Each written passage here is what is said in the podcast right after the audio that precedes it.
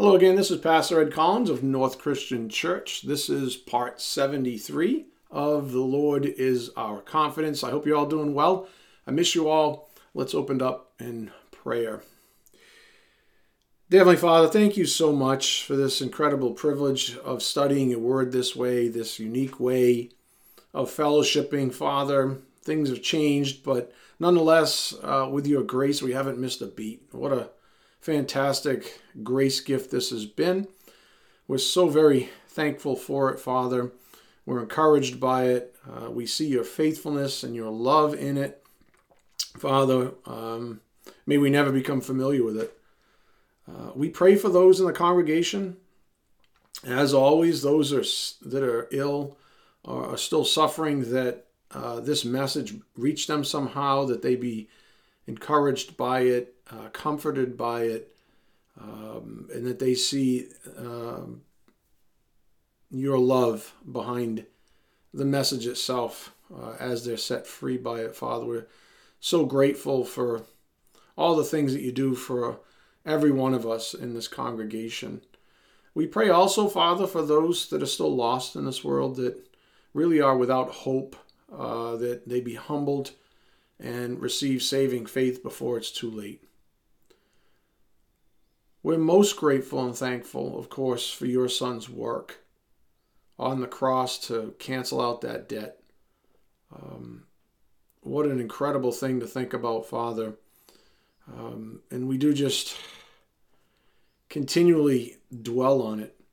Um, and we're so blessed by it. So thank you, Father, for that and for the reminders that you give us daily um, regarding the gospel of your Son. Father, we do just ask for your blessings on this message, that it be edifying for our souls. We ask this in Jesus Christ's precious name. By the power of the Spirit, we do pray. Amen. Again, this is part 73 of The Lord is Our Confidence. Uh, on Thursday, the Spirit gave us some perspective to chew on right out of the gate. And yes, it, it really is big picture perspective. Uh, the question really is Is there any way to get tired of reading the Shepherd's Psalm?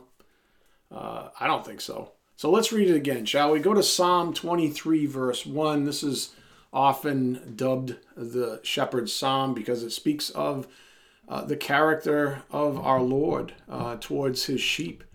Again, Psalm 23, verse 1. Friendly reminder, certainly big picture to get us situated. Psalm 23, verse 1. The Lord is my shepherd, I shall not want. He makes me lie down in green pastures. He leads me beside still waters. He restores my soul. He leads me in paths of righteousness for his name's sake. Even though I walk through the valley of the shadow of death, I will fear no evil. For you are with me, your rod and your staff, they comfort me. You prepare a table before me in the presence of my enemies. You anoint my head with oil, my cup overflows. Surely goodness and mercy shall follow me all the days of my life, and I shall dwell in the house of the Lord forever. Uh, don't know about you, but I can never get sick of that. It's just so very encouraging. Um, last time we read this passage, we looked at last week's blog. Um, this time we're going to look at this week's blog. It goes to show um, how integrated our messages are, not just from the pulpit, but also via the blogs. Any form of grace, if you if you're paying attention, there's a consistent uh, vein of thought, a consistent thread if you would, uh, in both aspects. Uh, and this is why I often refer to everything that comes from this ministry as a curriculum. Uh, with that said, this week's blog, which was titled The Stress Experiment, uh, here's an excerpt from that. We humans have a primitive fault. We often prefer routine over health. We fear things that alter our lifestyle. Think about what's going on right now in this world with all the shutdowns. We fear it. Why are we even in fear? What are we afraid of? We fear things that alter our lifestyle. We suffer daily as a result. and we stress out because deep down, when faced with the opportunity to change, we somehow find a reason to reject the idea. So we wallow in what really can only be called self induced misery. So think about it. Think about the point on the board uh, and keep David's attitude in Psalm 23 on your heart when you do it. Here's the big question that's going to get us situated here today. Is it possible to fear life or the changes or the things that go on in life? Is it possible to fear life if we truly fear God? Is it possible to fear life if we truly fear God? Give that some thought this weekend, my friends. Um, what the Spirit's trying to draw out of you is simple. If you fear God in a way that He deserves to be feared, not that phony kind, not that religious kind, um, the kind that we just noted in Psalm 23, that kind of fear, that kind of awe, uh, that kind of respect. If you fear God the way He deserves to be feared, is there any room for ungodly fear? As in, you know, fear of making changes in our lives? Is there any room for that? Let's read the excerpt on the board again. Again, from the blog titled The Stress Experiment. We humans have a primitive fault.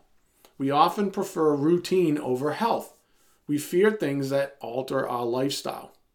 We suffer daily as a result. And then we stress out because deep down, when faced with the opportunity to change, we somehow find a reason to reject the idea. Uh, uh, and you might look inside of yourself right now and say, Am I rejecting what God has placed in my life right now? Am I rejecting the kinds of changes that He's made in my life at this moment in time? Uh, am I doubting that He has my best interests in mind always? Do I doubt uh, that He has everything under control? Uh, all the things that the Spirit's been bringing out um, in this ministry, uh, deep down, when faced with the opportunity, we somehow find a reason to reject the idea of change. So we wallow in what can only be called self induced misery. So let me, let me pose the question again. If you fear God the way he deserves to be feared, is there any room for ungodly fear? as in fear of making changes in our lives? In other words, if we situate ourselves in truth, the way, say, David did, in humility, is there anything worthy of fear except God? That is, uh, and there's a contrast in view, of course. Is there anything worthy of fear except God? Hmm. I'll use one of the key passages from that same blog, uh, The Stress Experiment, to help us. Go to Philippians 4 verse 4. Philippians 4, verse 4. I'm going to drink of water here. Again, the question on the table is Is there any room for ungodly fear if we fear God? Philippians 4 4 reads, Rejoice in the Lord always. Again, I will say, Rejoice. Let your reasonableness be known to everyone. The Lord is at hand. And here's going to be our pivot point in this message, verse 6 Do not be anxious about anything, but in everything by prayer and supplication, with thanksgiving, let your requests be made known to God. And the peace of God, which surpasses all understanding, will guard your hearts and your minds in Christ Jesus. So let me give you the Greek here, merim, uh, merimnao, uh, in the Greek. Uh, do not be anxious. And this is an old verb for worry and anxiety. Literally, it means to be divided or distracted. Do not be this, divided or distracted, in other words, uh, to be over anxious distracted. This is a command, by the way.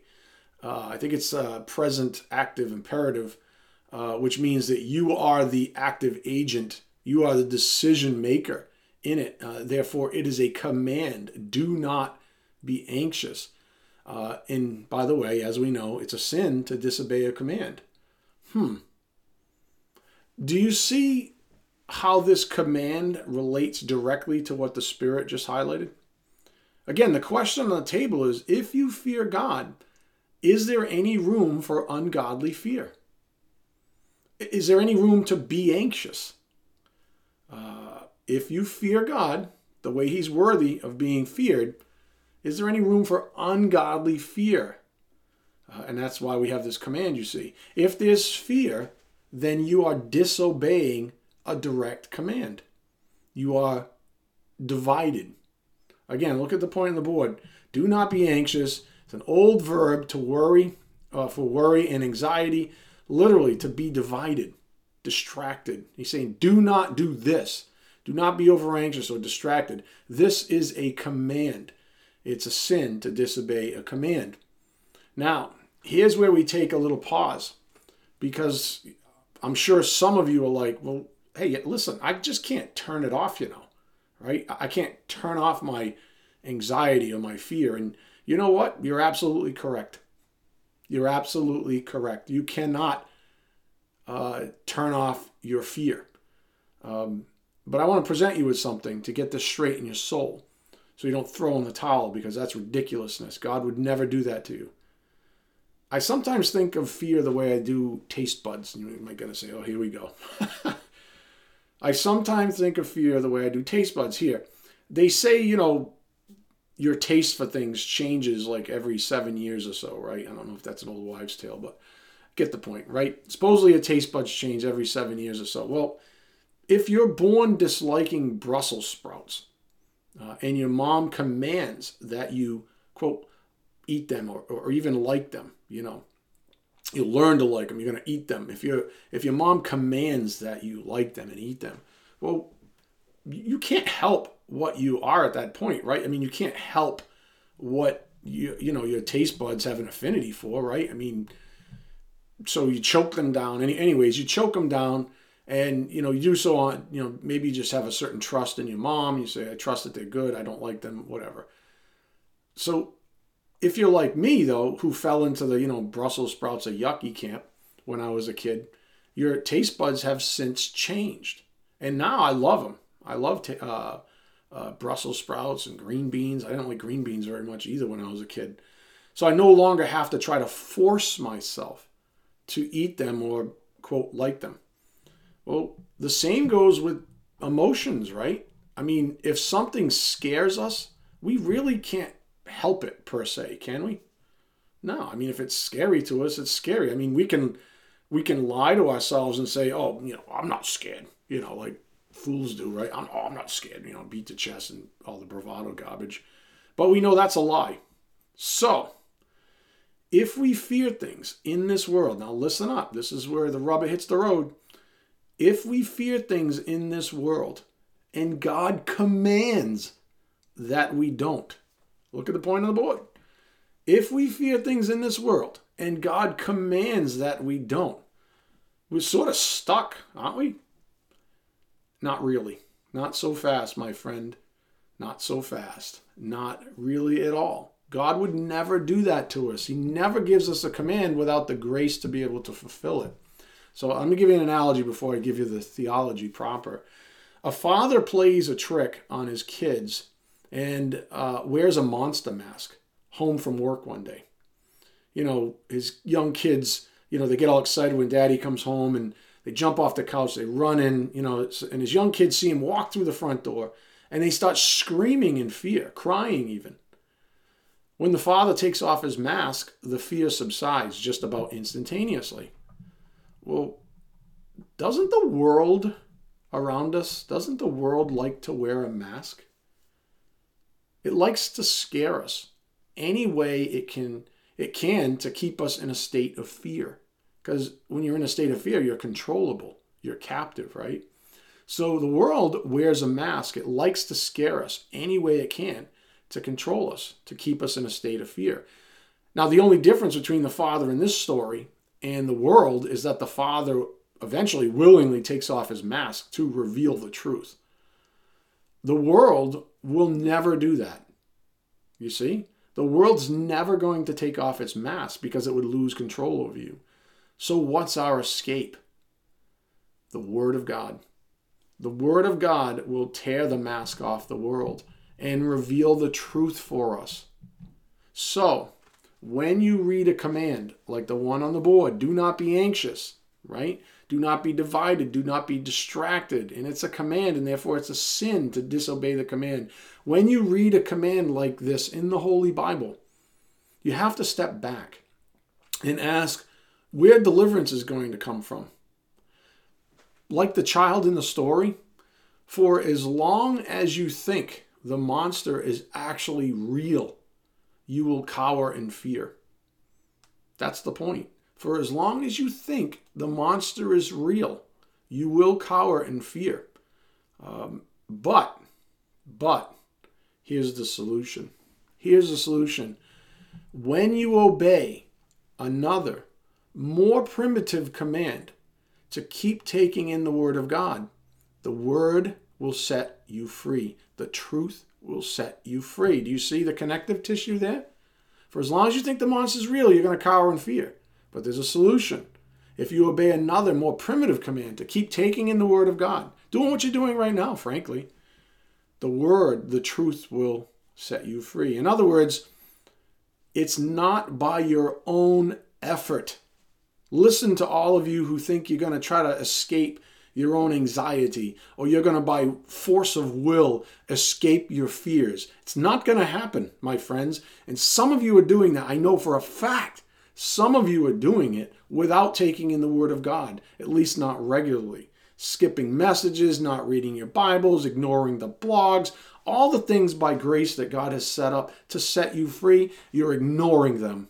And then you you you whine to God about how you have too much anxiety or too much fear.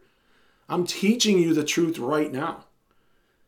It's not by your own effort that you even obey this command to not be anxious.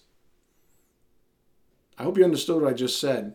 It's not by your own effort that you even are able to obey this command to not be anxious. It's by the grace of God that you're able to obey it. Up here on the board, obedience is a grace gift. I've taught you this in the past. Our ability to obey the commands in the Bible is given to us by the grace of God. An unbeliever cannot obey uh, the commands in the Bible. They can do things that look a lot like it, but because their motivation in their heart is never good, they're not really obeying.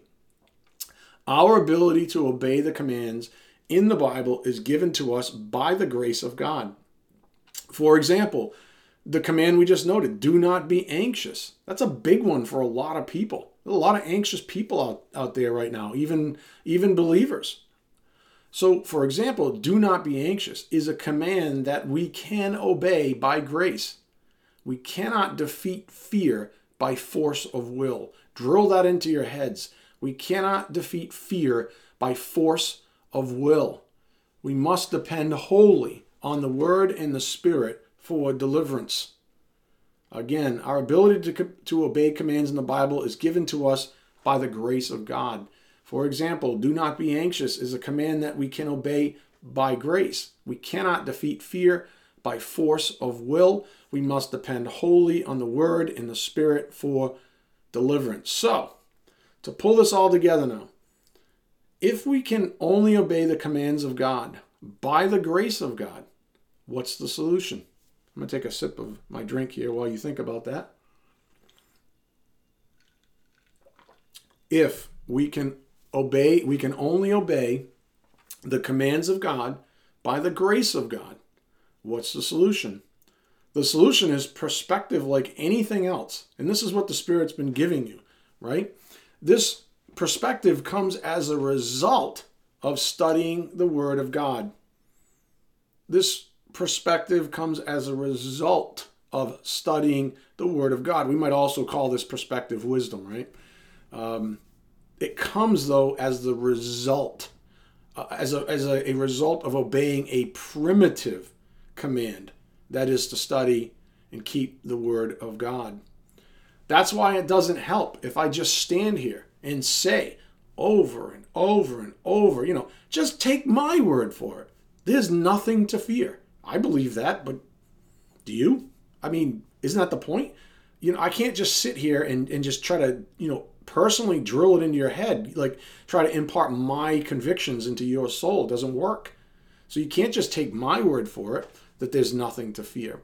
Like the scared little kids in our story. If the dad never takes off his mask, this, the kids won't ever settle down. Even if their mother is standing right next to the monster and saying, Hey, kids, don't be afraid, it's just daddy. The kids have to see for themselves. You got that? The kids have to see for themselves that the monster isn't real. The same goes for us in the spiritual life. You, my dear friends, have to see for yourselves that the so called monsters, quote unquote, in this world, they're not real. You have to see for yourselves that the so called monsters in this world aren't real. The only way the mask comes off is by the grace of God as He imparts wisdom to your own souls through His Word. The only way the mask comes off, the only way the fear dissipates in you is by the grace of God as He imparts wisdom or perspective uh, to your own soul through His Word. Here's another great example. Uh, go to Psalm 91, verse, uh, verse 1. Psalm 91, verse 1.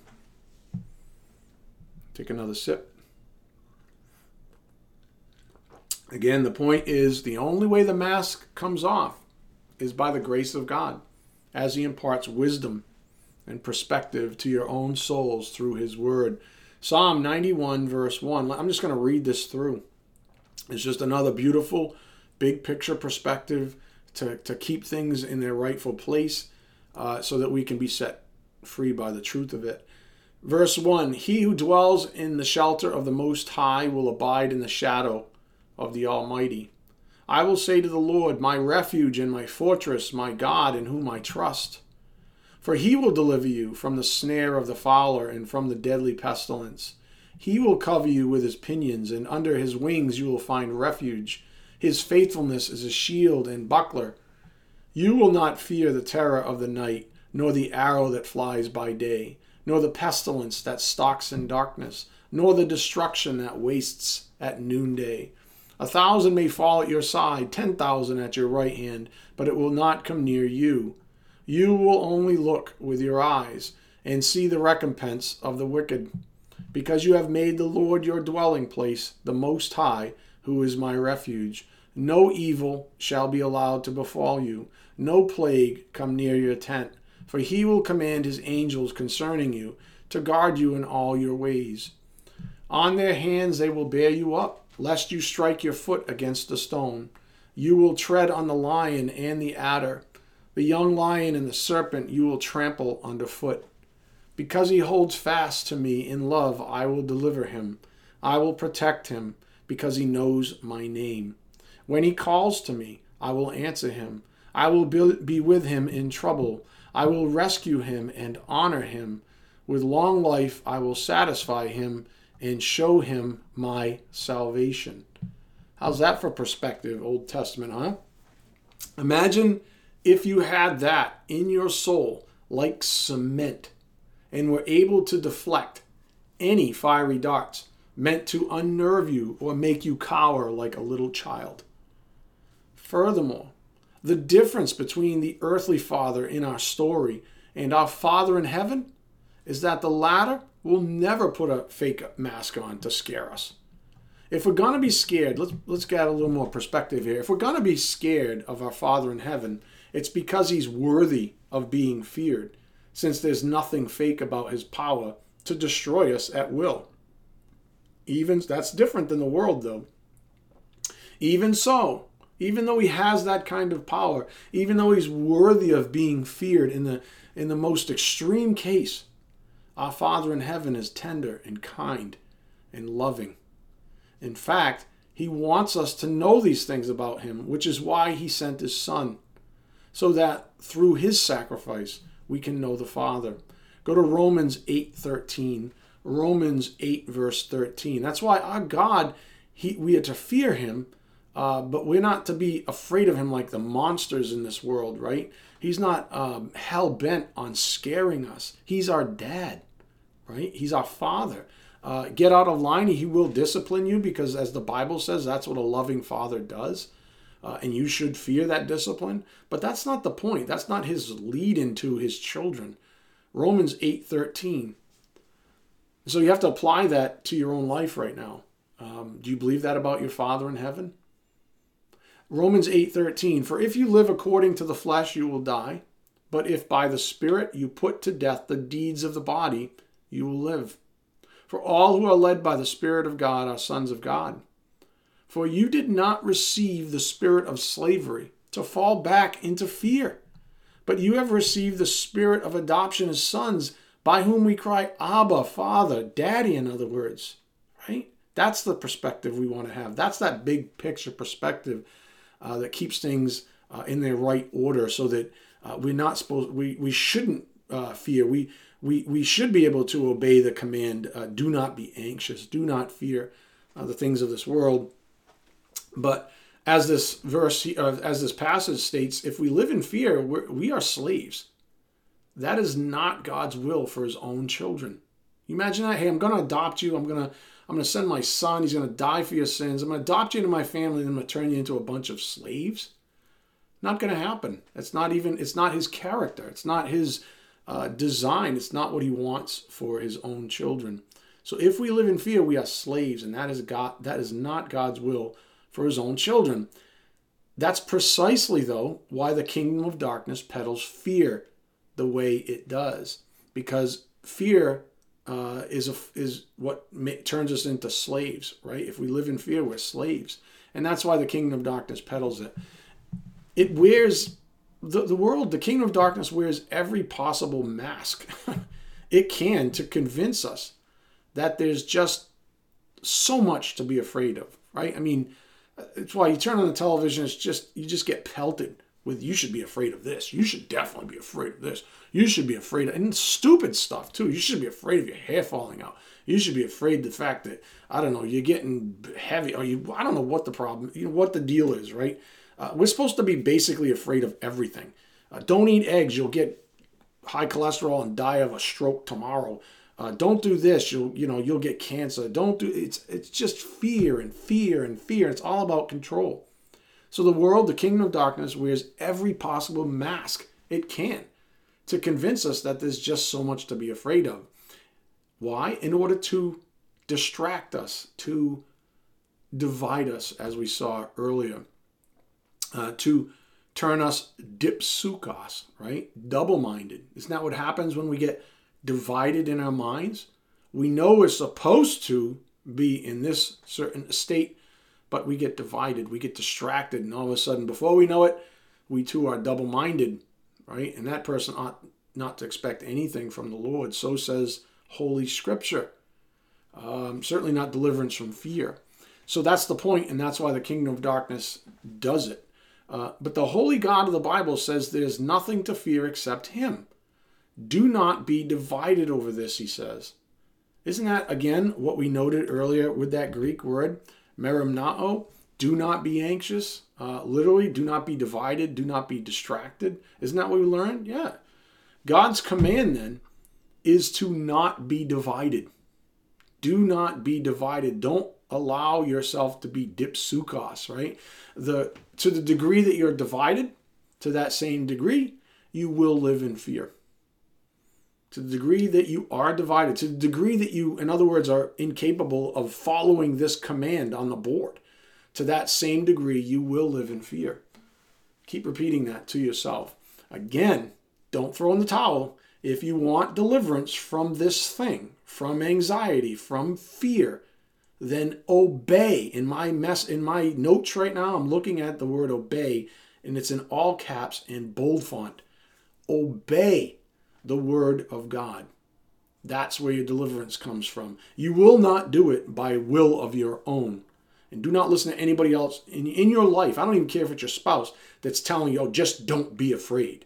Just put it out of your mind. Stop being afraid. It doesn't work. It doesn't work. The only thing that can deliver you, as per Jesus, is the truth. Living a lie, pretending it's not true, that is not living the truth. Therefore, there's no freedom in it. You see? You have to obey the word of God, which minimally has this to say about itself. Go to Proverbs 4, verse 7. Proverbs 4, verse 7. So, God's command is do not be divided.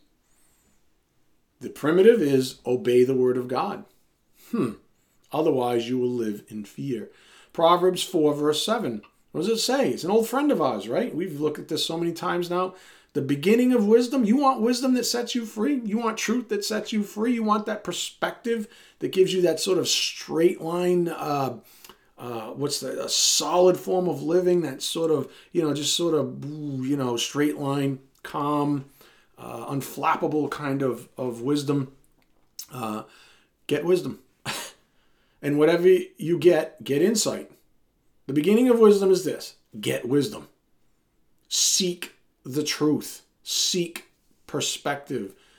That's Proverbs 4 7. How about Proverbs 9, verse 10, right around the corner? Proverbs 9, verse 10. Okay? Proverbs 9, verse 10. The fear of the Lord is the beginning of wisdom. Does it say the fear of the kingdom of darkness? The fear of the masks that are peddled in this world? No, it says the fear of the Lord is the beginning of wisdom. Fearing masks and, and, and feeling, uh, fearing uh, false monsters, that's folly, you see. That's not wisdom, that's folly. Fear of the Lord, though, is the beginning of wisdom, and the knowledge of the Holy One is insight. Let me give you an alternative translation for each of those, uh, just because they sort of bring things out, they amplify uh, to yeah, pun intended. Proverbs 4 7, the Amplified. Uh, the beginning of wisdom is get skillful and godly wisdom. It is preeminent. Preeminent. Preeminent means surpassing all others. That's what preeminent means. The beginning of wisdom is this get skillful and godly wisdom. It is preeminent.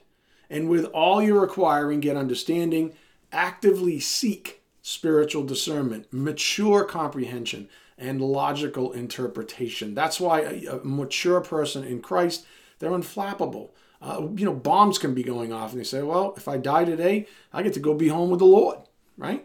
Uh, that's what it means uh, to have that sort of um, discernment or mature comprehension about, you know, life itself and the things that God throws at us and the things that God ordains in our lives that the world is saying, you need to be so scared right now. No, you don't. No, you don't. Get wisdom. That's the beginning of wisdom. That's the preeminent command, right? Proverbs 9:10 up here on the board as well in the amplified. This or the reverent fear of the Lord, that is worshiping him and regarding him as truly awesome, is the beginning and the preeminent part of wisdom. You see, it's the preeminent part of wisdom. It's starting point in its essence. In other words, you can't get wisdom unless you fear God. You see how primitive this is? You see how uh, what the contrast is between fearing why there's a command in the Bible that says, do not be anxious, don't be fearing the things of the world.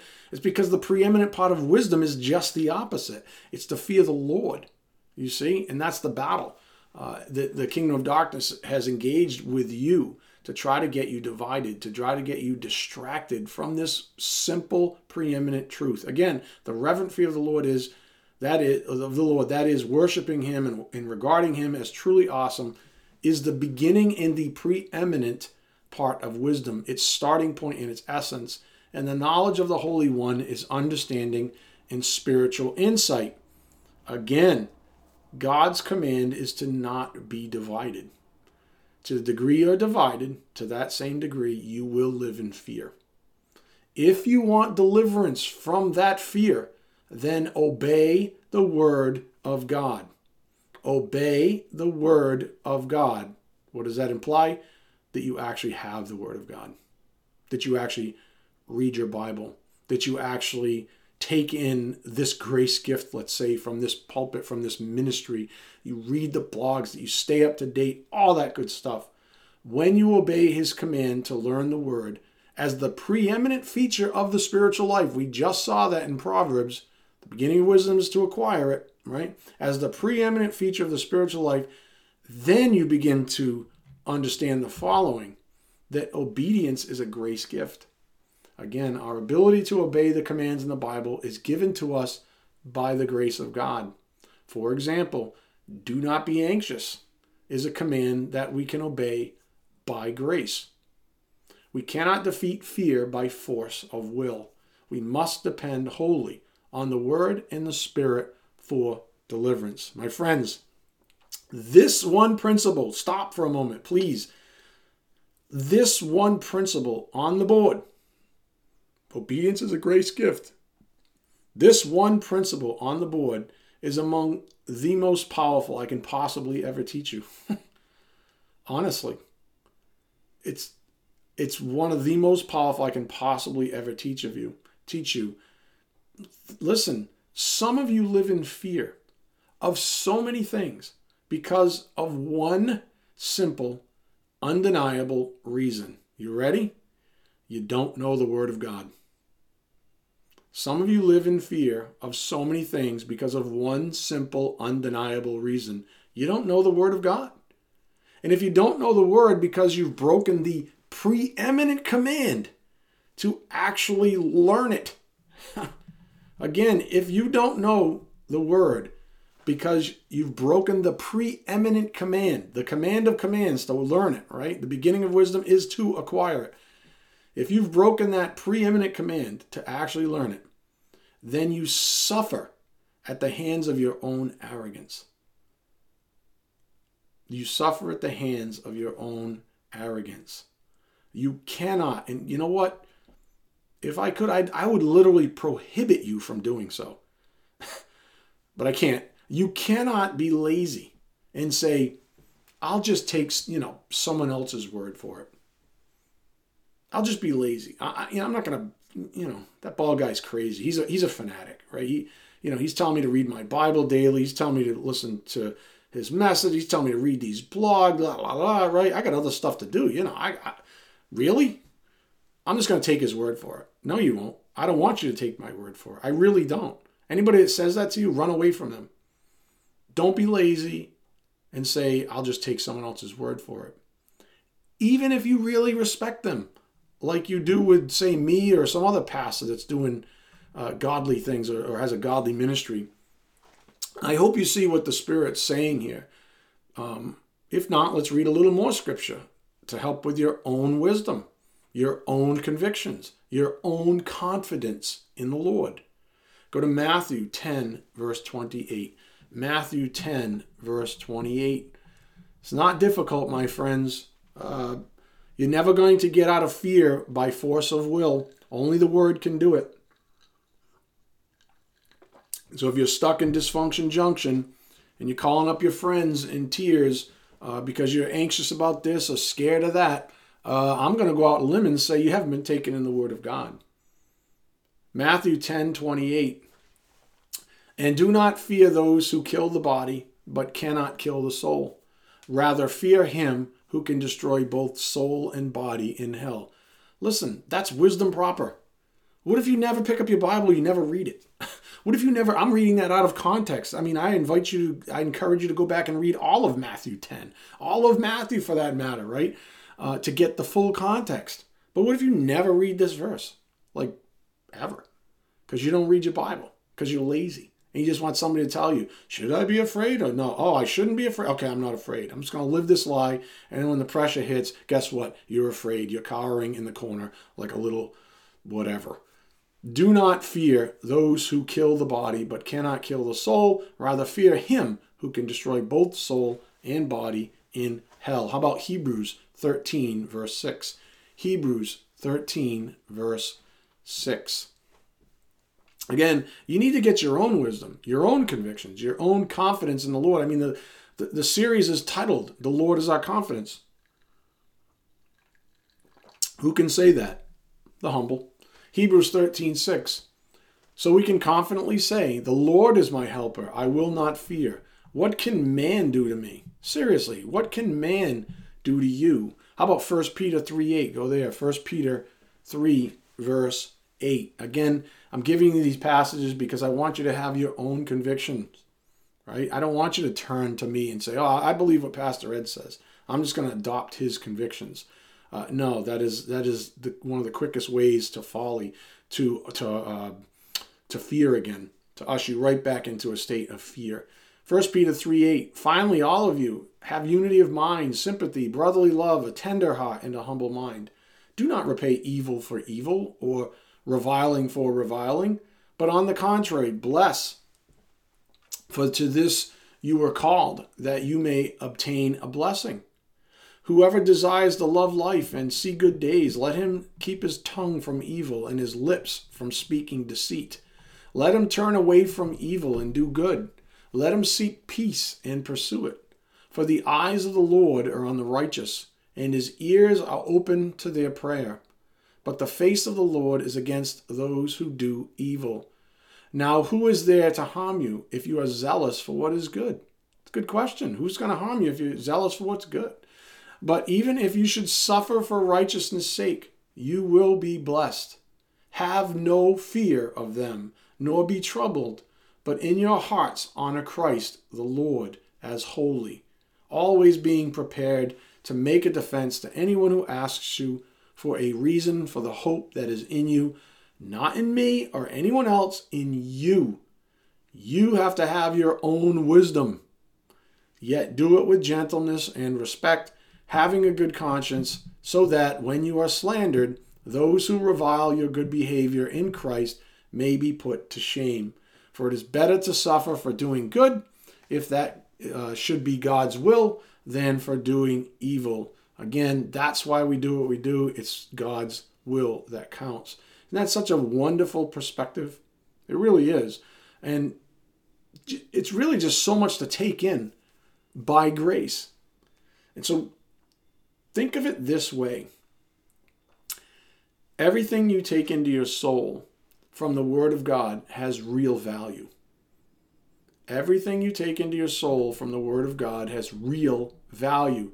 Now compare that to what you choose to do daily with your time and energy. You know, taking in things that have zero value to you. Everything you take into your soul from the Word of God has real value. We're talking about being set free here, right? We're talking about having the Lord become our confidence. We're talking about uh, being set free from anxiety and fear. Um, there's a lot of that going around these days, right? Well, the nuts and bolts of it is that everything you take into your soul from the Word, that has real value to do those things, to deliver you. Compare that to how you spend your days. How many things do you take in that have zero value to you? Here's some encouragement and keep your eye on the primitive centrality of taking in the Word of God. That is the Word of Christ. Keep your eye on that. Go to Colossians 3 14. Colossians 3, verse 14. Think about, uh, I don't know, your attitude, your life uh, these days, uh, whatever fears you might be struggling with or anxiety you might be struggling with. Uh, and then just keep that in mind and then keep in mind what Paul's writing about here in Colossians 3:14. Above all these things, uh, all these, excuse me, put on love, which binds everything together in perfect harmony. And let the peace of Christ rule in your hearts, to which indeed you are called in one body, and be thankful. Here it is, verse 16. Let the word of Christ dwell in you richly. Let the word of Christ dwell in you richly, teaching and admonishing one another in all wisdom, singing psalms and hymns and spiritual songs with thankfulness in your hearts to God.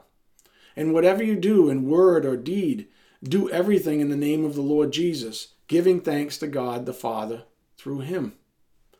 Now, before we close up, uh, I want to I want to give you the great truth in your life again, in our lives, in this universe. I want to set in stone the very thing that the entire canon of Holy Scripture has set out to convey to us the gospel up here on the board.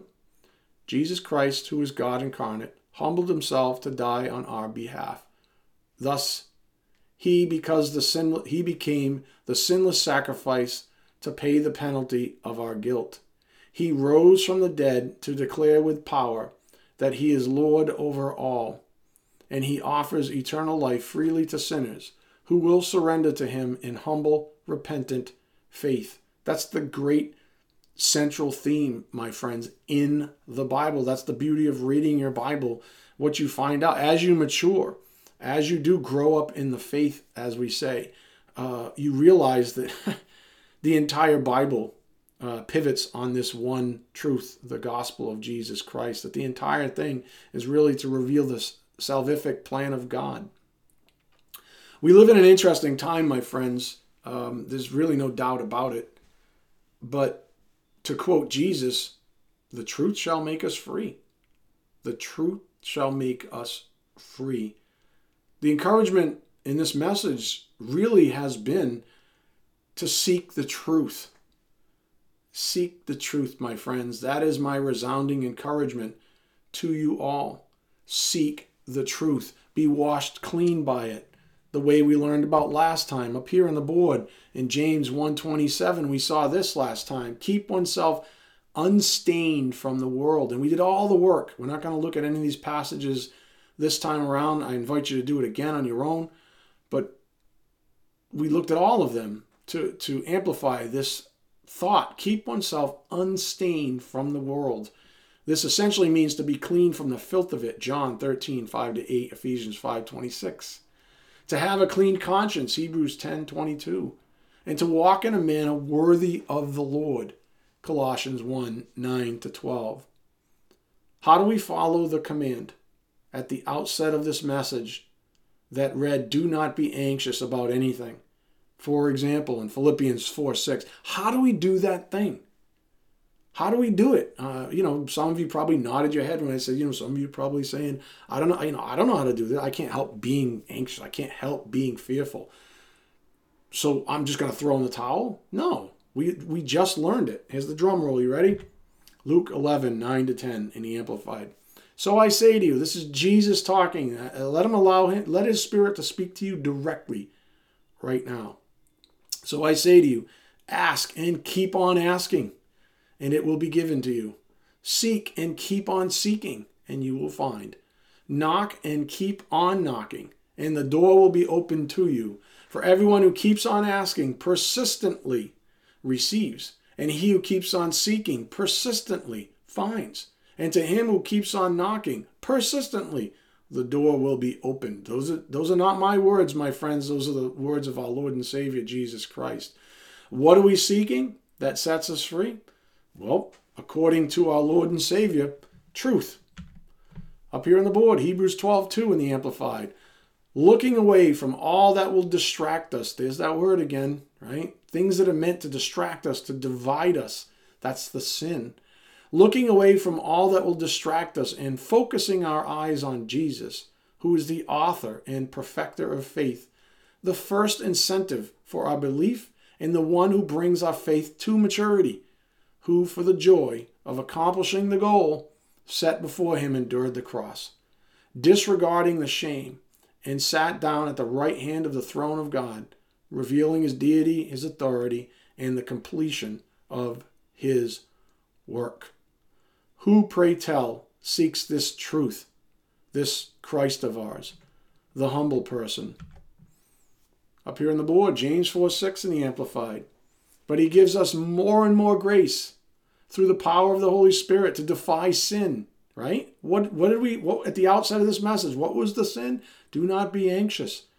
He gives us the power of the Holy Spirit to defy that thing. What does the Holy Spirit use as the lever? The Word of God.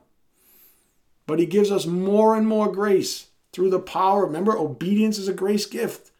Through the power of the Holy Spirit to defy sin and live an obedient life that reflects both our faith and our gratitude for our salvation. Therefore, it says, God is opposed to the proud and haughty, but continually gives the gift of grace to the humble who turn away from self righteousness.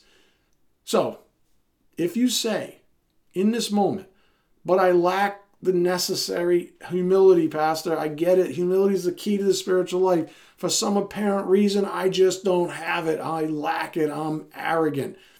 You know what I say to you? Ask God for it. Ask God for it. If you lack something, ask God for it.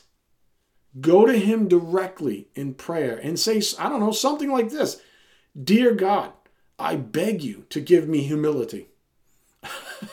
Seriously, go to God with a good heart, with a pure heart, and say, God, I don't know. I, I obviously cannot solve this problem on my own.